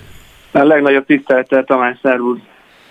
Jó, ha nincsen akkor más, akkor én is köszönök, de el, mert hogy akkor én Vitrai Tamással itt folytatom a beszélgetést, Kis Gergelynek köszönöm, hogy rendelkezésünkre. és jó beszélgetést kívánok nektek. Köszönöm szépen, viszont hallásra. Köszönöm. No, hát akkor itt vagyunk, és akkor ha vízilabdáról van még mondandója, akkor mondja. Ha nincsen, akkor viszont most már tényleg térjünk rá hosszú Katinkára. Kezdjük a tényekkel. Visszalépett kettő döntőtől is, illetve úszott címvédőként egy hetedik helyet. Mit szól az egyikhez, illetve a másikhoz, a visszalépésekhez és a relatíve gyenge eredményhez? Hát én kész vagyok erről is beszélni. De amit engedelmével fontosabbnak tartok, hogy elmondhassak, méltatlan helyzetbe hozta saját magát, és méltatlan helyzetbe hozták a vezetői. És gondoljunk bele, milyen szavakkal méltattuk Szilágyi Áront, három olimpiai bajnokságért. És hogy beszélnek most kommentelők, névtelenek, és egyáltalán miféle hírek, híreket terjesztenek. Három olimpiai bajnokságért, számtalan nagy világverseny, győzelméért, egy nagyon nagy sportember kudarca miatt mert hiszen ez az, persze, hogy az. De nem létezik, hogy az úszósport vezetői nem sejtették, hiszen én magam, aki laikus vagyok, csak annyit tudok, hogy évtizedeken át közvetítettem a partról, de éreztem, hogy baj van. Éreztem, hogy ezek nem azok az eredmények, amikkel föl lehet készülni. Volt közben olyan megnyugtató szó, ha felemeltem a szavam, amelyik azt mondta, hogy hát meg fogja lepni a világot majd. Nem, nem. Lehetett látni, hogy bajban van. És a legnagyobb baj az, hogy elvállalta, hogy úgy mondjam, a nyakába vette a bajt. Előbb kellett volna, hogy kiderüljön, ki kellett volna, hogy derítsék az úszó sportvezetői. Én nem hallottam olyan aggódó véleményt, amelyik őt figyelmeztette volna. Ez, amit muszáj elmondanom, mert annyira bosszant, annyira, több is ez, mint bosszúság, egyszerűen méltatlan azokhoz is, akik megteszik, de azok mással is megteszik ezek a névtelen senkik, akik azt hiszik, hogy ezzel most, amit ez a lány letett az asztalra, hogy a szokványos kifejezést használjam, hogy most elpusztította az eredményeit, milyen alapon? Értem, de valami... Gondoljon bele, András, hogy egy, egy rafináltabb sportember, aki tudta magáról, hogy nem megy a dolog, az azt mondta volna, hogy beteg vagyok. És már nincs semmi baj, csak aggódunk érte, csak sajnáljuk. Ez elvállalta, elvállalta, hogy még megpróbálom, aztán már föladta. Pláne mikor hallania kellett, hogy milyen helyzetbe hozzák. Hibázott. Biztos, hogy nem volt fölkészülve. Biztos, hogy tudta. Biztos. Meg esküdni mernék rá, hogy tudta, hogy nem megy. Hát nem lehet nem tudni. Ez nem olyan, nem olyan sportág, ez, ez órával mérékes stopper megmondja, halál pontosan. Nem vezető az, aki bíztat, bátorít és elfed. Hát mibe húzták bele, mibe engedték bele? Ezt én nem tudom, én meg aztán még laikusabb vagyok, még laikusabb vagyok ezen a téren, mármint a, a vízilabdának, a, a vízilabda úszásnak a megítélése, meg hogy mi, mi hogyan múlik. Nem tudom, hogy hogyan e, idéződhető elő olyan helyzet, hogy nem szólnak neki, hogy nem fogod tudni elérni ezt az eredményt. E, egyébként e, elképzelhető-e az, hogy, hogy hosszú Katinka a maga konok, mindentől eltérő felkészülési metódusa miatt. Az a fajta elefántcsontorony, amit magának kialakított, hozzájárul ehhez, hogy egyébként mondjuk nem lehetett neki szólni? Mert eddig bejött neki az élet, ő azt mondta, hogy ő máshogy készül, más csinál, nem érdekli az úszószövetség sem, ingatja a fejét Vitrai Tamás, Igen, csak mondom. ingatom, mert hát, nem az ő dolga, hogy döntsön a saját versenyzése felől. Természetesen elvileg mindent meg kell tennie, de ha az látványosan nem történik meg, akkor látványosan tenni kell emiatt. Tehát e, arra nem lehet hivatkozni, hogy lesöp, lesöpörte a vezetőit, nem nem, nyilvánosságot kellett volna a dolognak kapnia. Én kizárólag azt olvastam, hogy ismerjük őt, persze, majd ő készen lesz az adott pillanatra. Tehát Pontosan az úszó szövetség vezetőit. Ugyanazzal a két emberrel, ez végtelen jellemző. Végtelen jellemző. A, a Szilágyi Áron és a Kocú Katinka. Nem tudnám megmondani, hogy egy mérlege, mert nincs ilyen mérleg. Melyiknek a tettei értékesebbek? És akkor egyszer csak pusztuljon el, vagy mit csináljon? De láttunk már sportolókat bukni. Nem csupán versenyben, hanem morálisan is. És ilyen fajta kiközösítést, megkövezést, hát azért nagyon ritkán látni. Tehát még a dopingon rajta kapott magyar sportolókat is nagyobb szeretet vette körbe, meg megbocsátás, meg hárítás, hogy az úgy nem lehet, mint amit most hosszú Katinka kap. Nekem van egy olyan benyomásom, hogy, hogy az ő személye az, az nagyon sokaknak ellenszenves volt eleve, csak az eredményei megvédték. Ezt nem lehet, hogy így van? De. De, de megtörténhetett, igen. Nem minden van rokon, nem minden volt rokon szenves.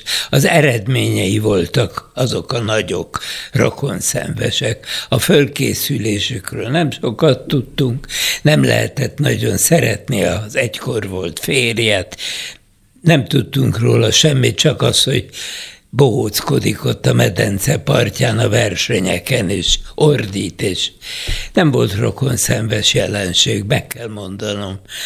Ennek megfelelően ez a Katinkára is áramlott át. De amikor jöttek az eredmények, akkor ezzel nem volt senkinek baja. Nagyon sok olyan sportolónk volt, nagy sportemberünk, akinek a viselkedése egyébként túl a tettein és a sportbeli eredményein, azok nem voltak rokon szenvesek, de... Például? Hát nem, nem állok elő példákkal, mert nem bántok meg senkit, aki már esetleg nem él vagy abba hagyta, semmi értelme nincsen. Csak azért, mert amire utána bennem legalábbis... Miért? Nem, azt gondolja, hogy nem volt ilyen? Mert akkor rajla. Ne, hadd mondjak erről valamit, csak bennem az idéződik fel, hogy ó, hogy ne, persze, csomó mindent tudunk, de ami elsősorban ilyen erkölcsi kifogás, jellembéli, megjegyezni való sportolókkal szemben előszokott fordulni, felszokott merülni, az az, hogy léha, csomó olyan kicsaponggása van, amelyet nem, adott esetben nem viselünk, adott esetben nagyképű, és így tovább. De ezek is adott esetben még tehetik szerethetővé a karaktert. Hosszú Katinkában, ha már ilyen jellemábrázolásokba, költői képekbe mentünk bele, mondjuk Szilágyi Áron kapcsán, akkor, akkor akkor hadd mondjak valami ilyet én is. Hosszú Katinkában van valami hideg. A személyiségében van valami hideg és elutasító. Ez valami... bocsánatot kérek. És akkor mi van? Ez semmi, semmi. Én próbálom megfejteni azt, hogy az a, az a reakció hullám, amit kap, annak mi az eredmény. Nem az én érzelmeimet, mert nekem alapvetően... Leverik rajta leverik rajta azt, amit addig istenítettek.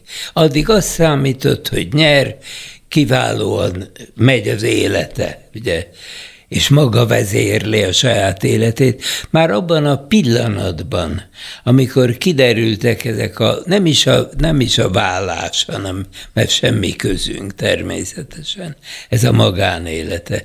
De az, hogy ki az edzője, vagy hogy nincs edzője, vagy ki lesz kinevezve, ezek már, ezek már azokra tartoznak, akik felelősek a sportágért, és a majdani eredmények is függnek tőlük. Nem csak az, e, hogy már visszatérek a korábbi mondatomra, hogy kivonuljak a dobogóhoz, és én akasszam a nyakába az érmet.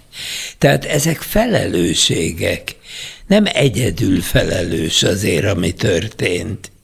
Jó, de ha ezt most már szóba hozta, akkor, akkor egy kicsikét itt végezzünk mélyfúrást, vagy nyújjunk bele a darásfészekbe. Itt az úszóknál valami nagy kalamajka van, és ez, ez valahogy évtizedek óta visszatérően. Mert, Nem tudok. Hogy hívták azt? Na, most meg vagyok lőve Azt a szélhámost, aki 90-es évek közepén volt az úszószövetség elnöke, és körözték is Zempléni? Zempléni? Ő nem, nem, nem, nem, ez volt Zempléni. Zempléni volt, és utána ez jöttek... a Szécsi a... Tamás és a, a, a, az akkori magyar úszósport idején volt viszonylag rövid ideig, de és... És aztán jöttek a gyárfásség, öm, nekik is volt egy emlékezetes affér, amikor le is kellett mondani, hogy meghamisítottak felkészülési eredményeket, hogy több olimpiai kvótát szerezzenek, de kifejezetten Gyárfás Tamás személyét azért nem övezte általános elő, elismerés, bizonyos körökben kifejezetten obskurus figurának tartották, és Gyárfás bukácsa után pedig egy ilyen interregnum-szerű állapot van folyamatosan az úszóknál, vagy legalábbis olybá tűnik. Hát ez, ez nem sokat tudok hozzászólni. Szerencsére a, a szakmámon belül a sport csak egy része volt a tevékenységemnek, és őszintén szóval soha nem törekedtem arra, hogy én be, benfentes legyek.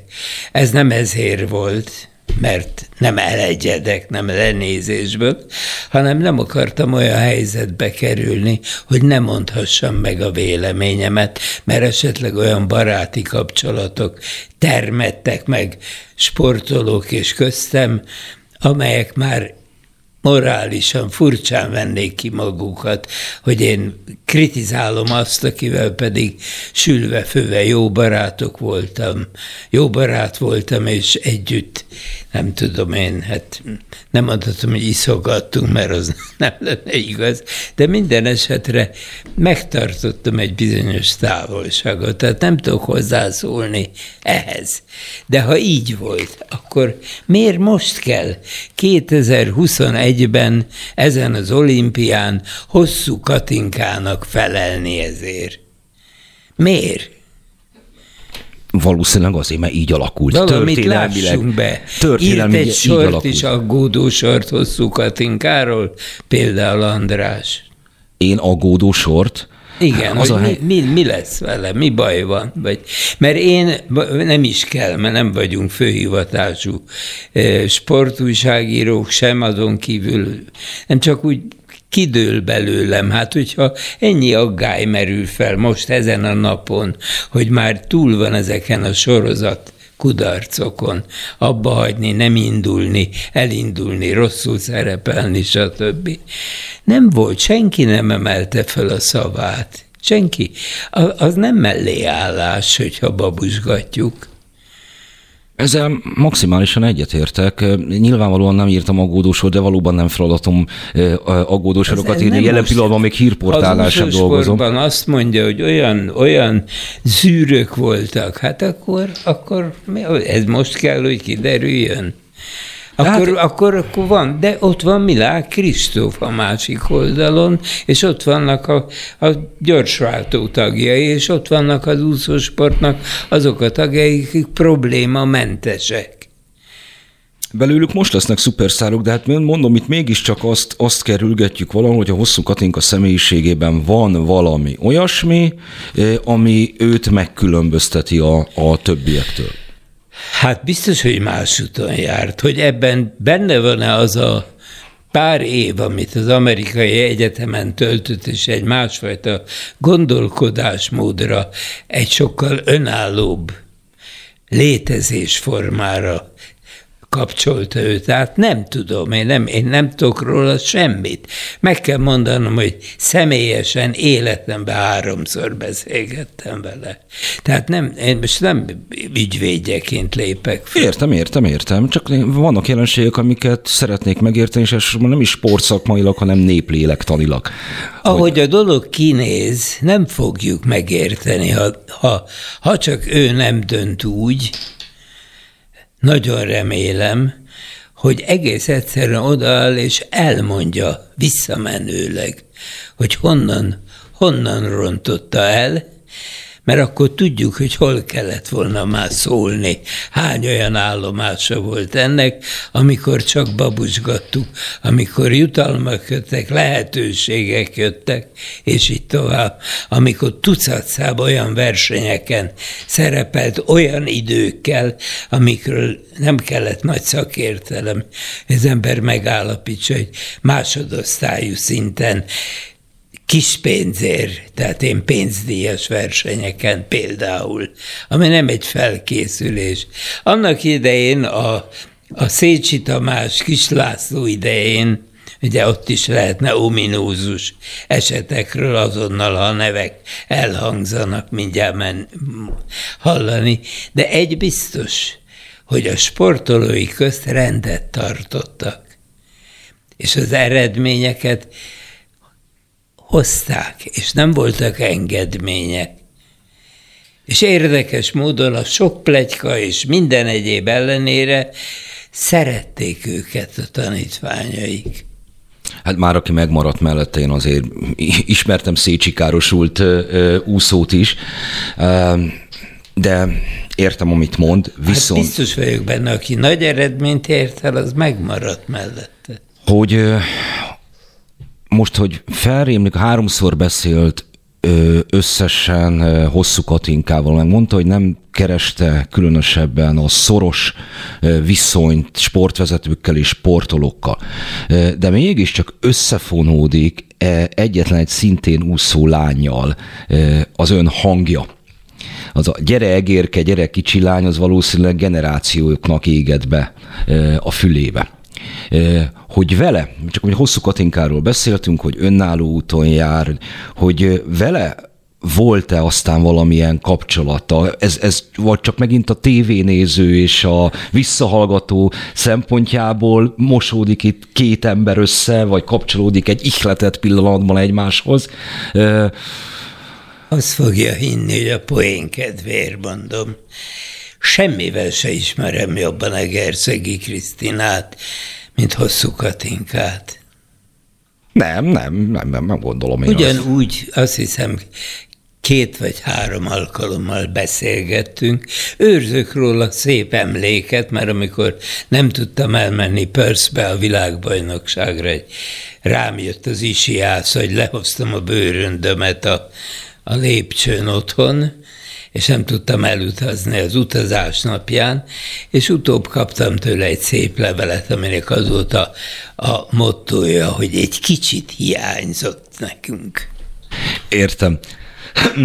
Jó, e, de egyébként ezt az alkalmat, meg ezt a e, közvetítés mondatot őrzi az emlékében. Egyáltalán vannak olyan közvetítései, ami, amit utólag is szép emlékként tart nyilván.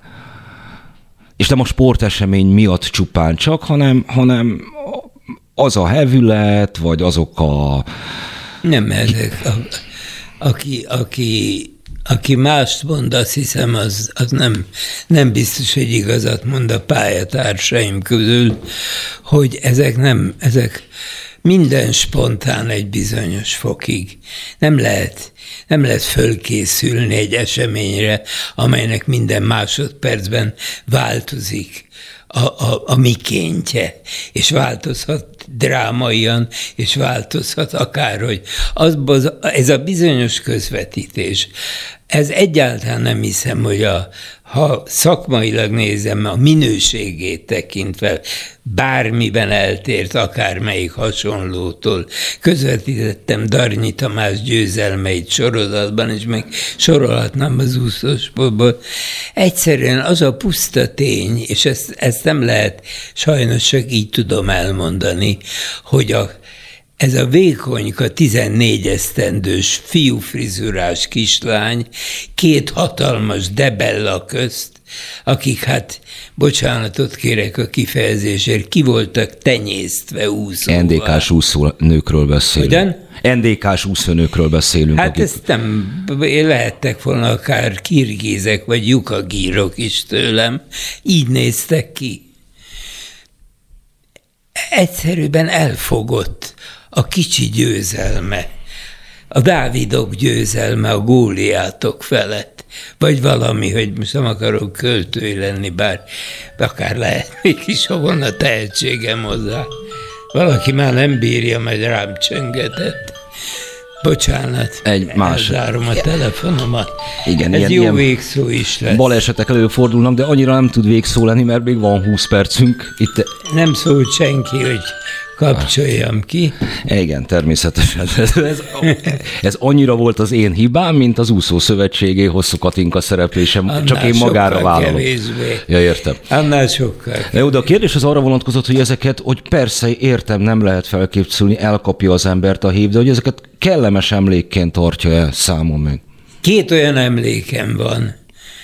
Eh, csak ez az egy szó, hogy azt mondta, hogy szép, meg most, hogy kellemes, ez rontja el. Két dolog van, két esemény, két közvetítés a 60 évemből, ami, ami emlék úgy, hogy örökre belém vésődött, és amire mai napig előfordul, hogy fölébredek verítékezve.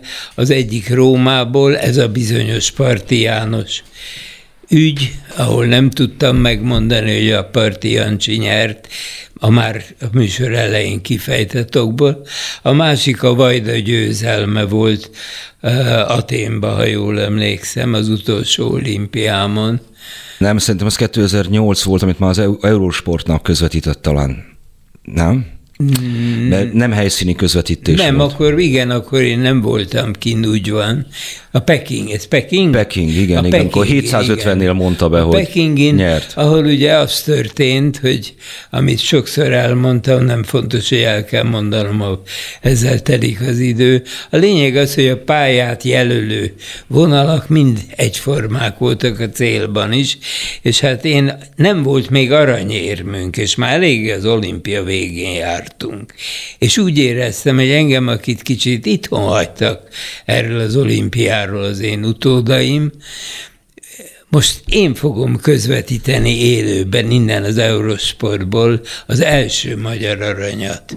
Amint, hogy ez így is lett végül, csak 750-nél beordítottam, hogy nyert. Ha nem nyert volna, rosszabb lenne, de hát nyert is. És boldogá tettem az irigykedő kollégiai kört, mert lehetett fikázni engem is szépen.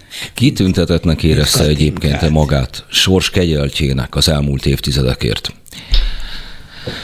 Hogy a, az elmúlt évtizedekért kitüntetettnek érezte a magát olyan valakinek, akit a sorsa tenyerén hordoz azért a néhány évtizedért, amit a televízióban töltött el, és ami számtalan helyre mehetett tudósítóként. Ezt, ezt így fogta föl? Abszolút. Abszolút. Na most beszéltünk a, a műsor első felében egy sportmenedzserrel, egy sportolókat menedzselő cég vezetőjével, professzionalizmusról, mi mindent raknak belé, gondolnak végig, mekkora költsége van, és így tovább. Nyilvánvalóan egy tévés szakembernek, egy újságírónak nem kell a páston vagy a medencében megküzdenie, de van más tevékenysége, és a, a, az ismertsége sok esetben vetekszik, évtizedekben elnyúlóan pedig nem vetek, hanem azonos, mint, mint egy hirtelen felkapott sportoló, vagy éppen rockénekes. És hogy ha kitüntetett szerepben érezte magát, azt, azt ugye nem tippelem rosszul, hogy ez a fajta professzionalizmus, amit mondjuk egy sportoló megkap, régebben is megkapott valamilyen mértékben, most meg megkap nagyon, mindenfe. Az, az a, azaz olyan embereket, mint ön, akik hirtelenében nagyon híresek lettek, és azok voltak évtizedekig, az, az nem állt rendelkezésre. Hogy például mondjuk ezzel az ismertséggel, hogy kell kufárkodni, mi az, ami megterhelő lesz, mi az, ami a magánéletben problémát okozhat, és így tovább. Hogy arra, arra meg mondjuk nem volt lehetőség, hogy ilyen fokú tudatossággal a saját életét egyáltalán végig gondolja és építse. Azt hiszem, inkább ö, empirikus úton jöttem rá hogy hogy kellene viselkednem. Remélem az esetek nagy többségében tudtam megfelelően alkalmazkodni mindehez, valószínűleg sokszor meg nem. Azt mondtam egykor, magamtól idézem, hogy mi, ezek a magamfajták, akik civil emberként egy ilyen képernyő segítségével, egy találmány segítségével közismertek lesznek, esetleg szeretettek, esetleg néha, ha éppen nem tetszenek, egyeseknek gyűlöltek, teljesen mindegy. Mindannyian pályánk egy szakaszában egyszerűen elvétjük a saját fontosságunk mércéjét. Úgy mondtam, hogy eldobjuk az agyunkat, a szerencse az, ha még idejébe érte megyünk. Volt-e, maga szerint volt-e olyan ember Magyarországon, tudom, 2000-es évek elejéig bezárólag, aki nem hallott Vitrai Tamásról? Ezt a kérdést soha nem tette fel magának? Ezt nem tudom ellenőrizni, erre nem tudok mit mondani. De voltak érdekes dolgok. De például mondjuk ilyen epizódok, amik jópofák voltak, és amiken nem megsértődik ez a nem jót mulat. Egyszer az autómmal lefordultam a, a Margit hídról, a nem tudom milyen utca, a Balasi utcába talán, és megállított egy rendőr. És félreálltam, lehúztam, a, ez nagyon évtizedekkel ezelőtt volt, lehúztam az ablakot, és egy ilyen középkorúnál idősebb rendőr behajolt az ablakon, és láthatóan földerült az arca, és azt mondta, hogy piszkos ám a rendszám, Bodrogi úr. Igen, ezek, ezek, ezek az alkalmak megvannak. A Nemzeti Színház előtt vártam a kisfiamra, és akkor odajött valaki, és mondta, hogy, hogy ö, ö, Árpád? Mondom, nem. András. Na szóval, de Index? Nem, mondom, HVG. Jó, minden, minden cikkedet olvasom. Szóval igen, ezek, ezek vannak. De nem véletlenül feszegettem ezt, amit kérdeztem, és az sem, amikor még arról volt szó, hogy az első közvetítések 60-ban. Mert nyilvánvalóan önökhöz képest a nyugati kollégák felkészültebbek voltak, de akkor is csak egy bő egy évtized előnyük volt, mondjuk azt, hogy kettő.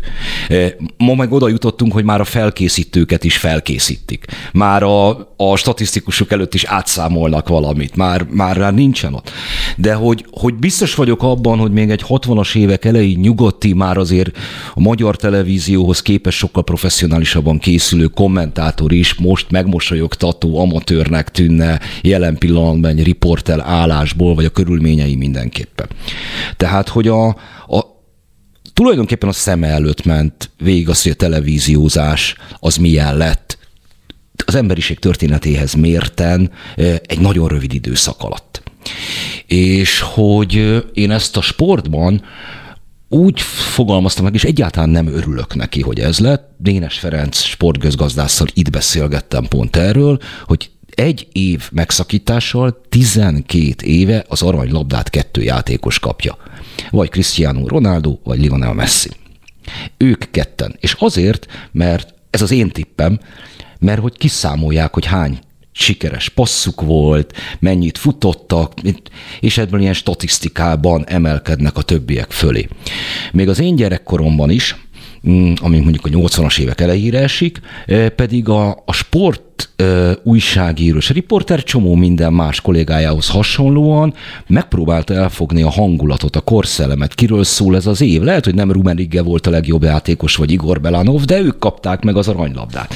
Mert, mert volt valami benne, ami, amiért úgy gondolt, hogy ez az év róla szól. És valószínűleg más sportágokban is. Mindaz, amit én most itt elmondtam, ez, ez értelmezhető? Érti, hogy mire utalok ebből? Hogy hová, honnan jutottunk kvázi eh, hová? És hogy bennem, aki mondjuk a 60-as években még nem élt, vagy az ominózus műkorcsolya tudósítást nem hallgathatta meg, mégis miért vannak nosztalgikus érzések?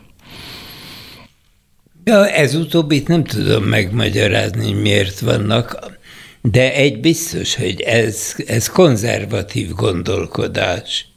Mert Messi és Ronaldo aranylabdái például azért adhatók nekik, mert körülbelül százszor vagy ezerszer több játékosból merít az maga a látvány hatására a tévé révén, aki ezt majd eldönti, vagy azok, akik megszavazzák. Mi, mi akkor régen a mendemondára is szorítkoztunk, és sokkal kisebb volt az a, az a közeg, amelyik eldöntötte, és sokkal több szerintem hamisság is, és suskus is belevegyülhetett. Most azért nem lehetne akárkit. Szóval nagyon vitatkozni. Hát szerintem azért Lewando- Lewandowski-nak legalább egyszer oda kellett volna férnie. Kinek? Lewandowski-nak legalább egyszer oda kellett volna férnie. De én csodálkozom, mert nem a messzi nagyságrendje, de mindegy. De mondom, 12 év alatt egyszerű. Lehet, értem, hogy persze mendemondákból, meg, de mégis van olyan, hogy egy, egy televíziós, egy újságíró, az nem egy mechanikus robot, és az ő hozzáadott értéke is ott van abban az élményben. Most ezt megpróbáljuk körző, vonalzó, lerajzolom, hogy ott van, vagy hogy ho, hova kellett volna futnia, és nem ott volt, körülbelül ennyi. Visszavonom a konzervatívat, romantikus. Hát, hogy én romantikus? Hát ez, ez, ez nyilván ezt mutatja. Magam is, magam is sok mindenbe vagyok az. Most erre mondjam azt, hogy az éterbe bele, hogy lányok írjatok, van bennem egyébként. Igen, hát jó, igen, persze, de hát szeretjük, de a sportnak valahol mégiscsak az egy lényege, hogy kiszámíthatatlan. Azért kezdtünk el rajongani érte, azért van egyáltalán foci, mert hogy a háborút inkább ezen a pályán szeretnénk látni, és lehetőség szerint nem az életben még egyszer ezt pótolja. Tehát, hogy ott, ott vannak nekünk a királyfik, meg a sárkányok, az elbukó hősök, mint hosszú Katinka egy adott esetben, ez mind-mind-mind mese valahol, és mint ilyen adott esetben romantikus. Ha ez tisztán matematika és tisztán, tisztán bevételre optimalizált tevékenység, akkor előbb-utóbb el fogja veszíteni a bevételre a, orientáltságát a is. A legjobb úton tart a felé, hogy mint, mint műsorszóró, intézmény, előbb-utóbb teljesen elveszti az uralmát. És mi magunk fogjuk eldönteni, hogy mit nézünk meg a találmány révén. Már nagyon előre haladott ez a dolog. És nem az lesz a műsor, mert nekünk odatolnak, vagy le akarnak nyomni a torkunkon. Hát ez már nem csak, hogy a fiam generációnál van így, de az enyémnél is. Tehát, hogy én is inkább összeválogatom utólag, hát hogy mit persze.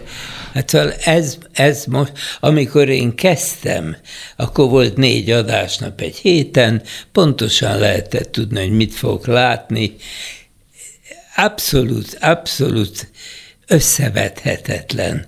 Most pedig úgy néztem az olimpiát, úri módon hátradőve, sajnos túl korán kellett kelni hozzá, de minden esetre például, például a, a képek, Például ennek az Annának, most már percek óta Márton Annának az arca, a szomorú szeme, ahogy a maszk fölött elmondta mindazt, amire visszaállt, tudta, hogy veszít, hogy eljut valameddig, de ne, nem lesz meg. Vagy, vagy ez a fiú, ez a szenzációs Milák Kristóf, aki végig bolondozta mindazt, amit medencén kívül töltött, még egy kicsit azt is, amit belül, de amikor győzött tegnap, azt a komoly arcot, amelyik neki támaszkodott, nem azért, mert nem kapott levegőt, azt az elmélyült komoly arcot még soha nem láttam ezen a fiún. És az a nyilatkozata, amit tett, ami ugyan, ami mondjuk nem Én láttam volt... egyszer ilyet, tudja mikor? Ne, nem. szerintem nem maga közvetített, hanem a nézi. A 96-os atlantai olimpián talán az utolsó győzelme Egerszeginek és akkor volt valamilyen érdektelenség rajta. Utólag elmondta, hogy ő már csak is kizárólag arra gondolt, hogy még kettő tempó is mehet nyaralni. És a- akkor volt ilyen, hogy ilyen, ott volt, tud, a Milákon, vagy ilyen, szintén egy ilyen hidegség volt ott rajta, hogy én nem is itt vagyok az egészben, hogy nem, nem, nem érinti meg a verseny. Milák Kristóf megnézte az idejét, ő, ő meg az idővel volt valamilyen módon beszélő viszonyban, nem mással. Lehet, de más volt, ez nem az a fiú volt. Szóval itt egy percre azért megérintette, ha akár az, hogy ő szeretett volna még egy világcsúcsot abban a számban, amiben most már az első tíz eredmény az övé. Lehet, lehet, hogy én bebeszéltem, de de nekem ez jött le, hogy mondani szokás, mint hogy a Márton Annánál is, lehet, hogy egyébként is ilyen a szemeállása, de mert nekem fájt érte a szívem, nyilván ezt figyeltem meg. Egy szóval ez a televízió, amiben majd én választom ki, hogy mit akarok, nem én, hanem az unokáim, vagy az ő unokáik, ez, ez nem fog hasonlítani erre. Most a televízió mit tud? Az élő kép, amit ad, egyre jobb lesz. Ezért, ezért lehet otthonról jobban látni az olimpiát, mint ha a tribünün ülök. És amit a Körös Pataki, jól jegyeztem meg a nevét? Gábor, igen. Igen. Körös Pataki Gábor mondott, hogy a összetartozás... Kör, körös Parti. Tessék? Körös Parti. Ez most tuti. Ne, ne, nem, körös parti mondom. Nem de... szőlősi. Nem, nem, nem, nem szőlősi, nem, nem. Na, Szóval, amit mondandó vagyok, az, hogy mondta, hogy a közösségi együttlét meg a, ahhoz győzni kell. Tehát nem azért mennek ki. A vívásról szólva is. A vívásnak nincs közönsége, de ha így közvetítik, ennyire látom, hogy mi történik, és meg is magyarázzák, akkor majd lesz. És ha lesznek benne, szilágyik újra, mint hogy voltak Gerevicsek, Kovácsok, Kárpátik, és így tovább. Tehát a tévé fantasztikus dolog, csak nem mondják meg, hogy mit és hogyan kell hinnem, megnéznem. Hát azért, ha megmondja valaki, annak is megvannak az előnyei ennek a fajta átalakulásnak, Neki. amiben Mármint kinek? Akinek már Aki megmondja. Nem feltétlenül, ugyanis az, amiről ön beszél, és szerintem egyébként a legérdekesebb változás az emberiség történetében nagyon-nagyon-nagyon régóta, az, hogy én tényleg le tudom válogatni, hogy ami engem érdekel, ez azt is jelenti, hogy a saját érdeklődésem ketrecébe be is zártam magamat. Tehát, hogy... Igaz lehet. Nem Tehát, hogy ön, mint tévés, és nem csak mint ö, ö, sportriporter, amikor Antal Imrével szilveszteri műsorban fellép, Gina Lollobrigidával talán, vagy, vagy nem tudom kivel, azt látta egy ország, ez egy közös kulturális referencia pont. Persze, azt mindannyian láttuk. Tudunk róla beszélni. Ha valaki nem nézi azt, amit én nem, abban az esetben valószínűleg egymással beszélni is nehezebben fogunk. Az a fajta ez, ez, vele jár. Ez vele jár, így van. A mobiltelefon is van ilyen jó erre. Persze, persze. Persze, de hát e, e, ebből az a fajta szereplő esnek ki, akiket ugye mindenki ismer, ha akarja, ha nem, viszonya is van hozzá, ha a viszonyulása is van hozzá, ha akarja, ha nem. Jó, mi az, amit még vár itt az olimpiával kapcsolatban? Van-e valamiféle reménye? Én nekem van egy ilyen, hogy mondjam, célpesszimizmusom mindig. Igen, ezt már említette. Kevesebbet mondok, mint amennyi remélek. Volt egy főcím a sportszaklapban. Tíz arany, nyolc ezüst, tíz bronz. Igen, mert el is végig is böngésztem az egészet, Sokallom. már jól jutott eszem.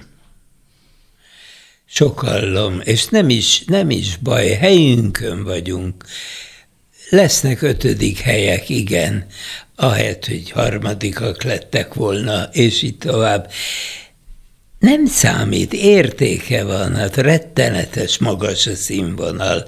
Elfelejtettük itt korábbi nagy eredmények hatására, és még mindig nem tanultuk meg, hogy másutt is készülnek.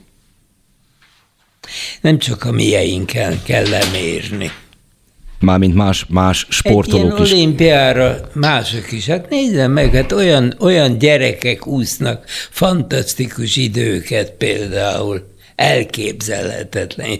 És a lányok úsznak olyan fiú eredményeket, hogy az én ifjú koromból már ünnepeltük volna, egy férfi így úszik. Hát nyilvánvalóan, meg mondom, ez is valószínűleg Pedig professzor. ugyanúgy kell úszni, a mozgás ugyanaz. Jó, csak az, ezt ön ön végig követte az egész pályáján, hogy nagyjából a nemzeti büszkeség az úgy körülbelül erre a szintre szorult vissza. Tehát a, a nemzeti identitás kérdése lett az, hogy sportsikerek vannak, mert más különben mire is vagyunk büszkék. Isten őriz, hogy más legyen. Ne legyen vadabb semmivel. Ez legyen a legszélsőségesebb formája. Mármint a nemzeti büszkeség megnyilvánulásának. Jó, persze, semmi, csak én ezt mondani akarom, hogy ez miért, miért van ez a fajta, amit gondolom jól tud, fixálódás az aranyakra, meg az, hogy hol áll a Magyarország az érem táblázatban, és így tovább. Még szeretnék kérdezni valamit, ami nem Tókió, és tényleg csak nagyon röviden. Az EB-t azt hogy élte meg?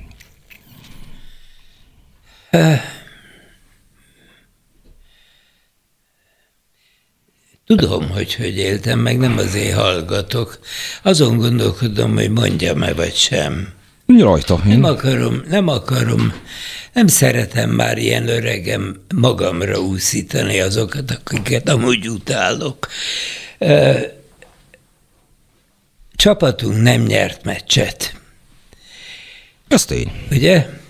Egyet vesztett, két döntetlenje volt. Mi voltunk a halálcsoport, noha egy forduló múlva a három nagy gyilkos csapat kiesett szép simán. Ez egy kicsivel több szerénységet igényelne. Kétségtelen tény, miután követem a focit, hogy a csapatunk jobban játszott, mint ahogy vártuk. És akkor ez lepett meg bennünket. Így van, akkor maradjunk ennél végszónál, mert az időnk lejárt. Én is azt gondolom, hogy egyébként jobban játszott, mint vártuk. Én nagyon szépen köszönöm az elmúlt két órát, az remélhetőleg pedig pont olyan volt, mint amit várták, vagy talán jobbannál. További szép délutánt kívánok mindenkinek, holnap Lampi Ágnessel találkozhatnak.